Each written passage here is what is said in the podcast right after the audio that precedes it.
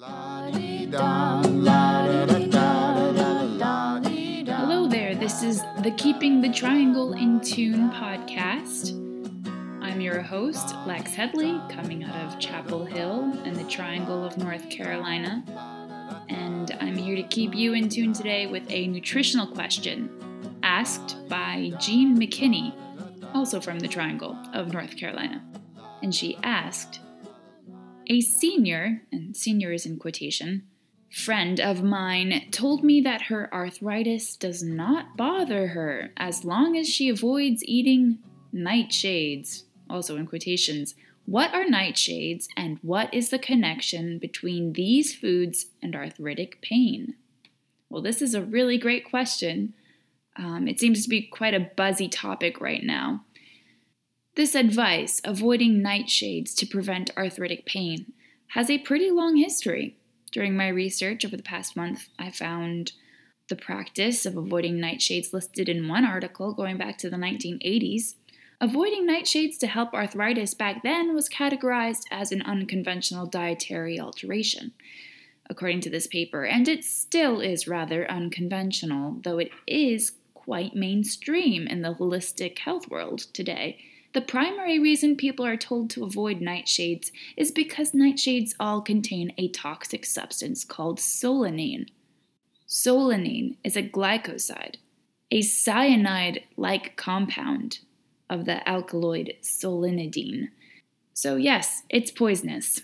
It is found in small amounts in potatoes, sweet peppers, chili peppers, tomatoes, goji berries, okra, and eggplants.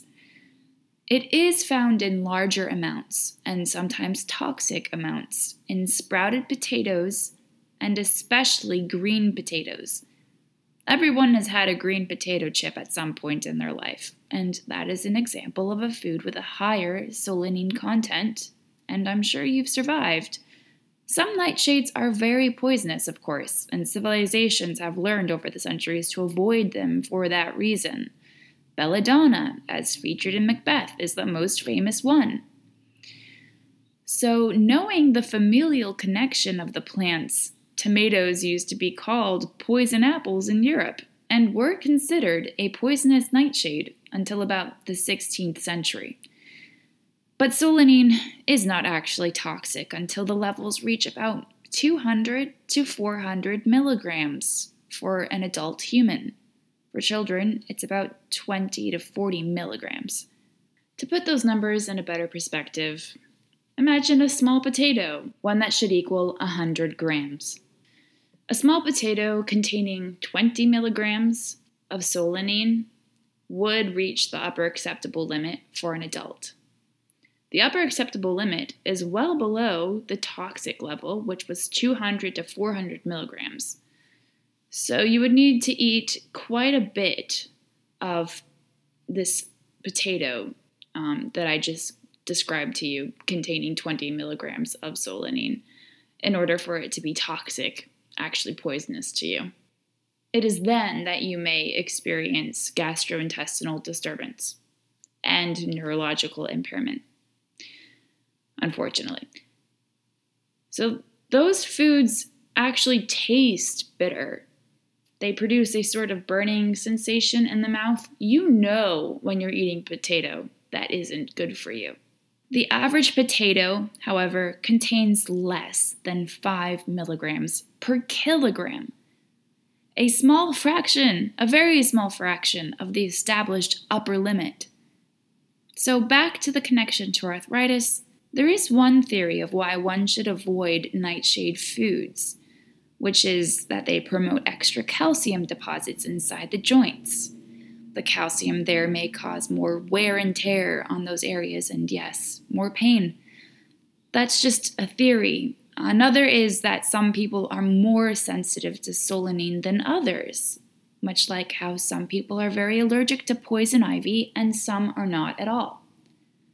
Unfortunately, that is the most gravitas I can offer in support of avoiding nightshades just a couple of theories.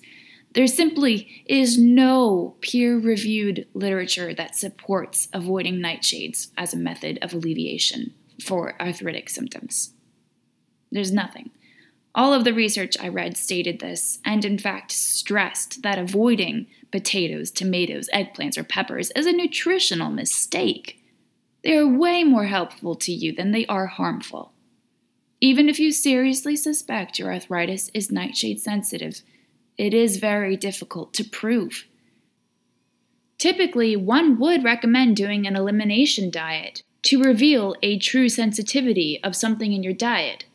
But the nature of arthritis makes this impossible. Arthritis can flare and subside erratically, so there is no dependable means of pinpointing whether or not something in your diet is causing arthritic flares. All the literature I have found on this topic clearly states that no scientific research in humans has concluded yet that avoiding nightshades is helpful in fighting arthritis. So, Jean, as the research stands, I cannot recommend the diet of your friend to others, though I'm glad her arthritis is improved. More research needs to be done on that diet. In the meantime, some research has suggested that including any of these items might help your arthritis instead. Curcumin, ginger, avocado, soybean oil, fish oil, and vitamin D supplements. That is in addition to maintaining a healthy body weight and exercising regularly. So, thank you so much, Jean, for sending me that excellent question. The topic of nightshade dietary avoidance has become very popular of late, and I know there are a lot of people out there who are wondering about the research behind the discussion.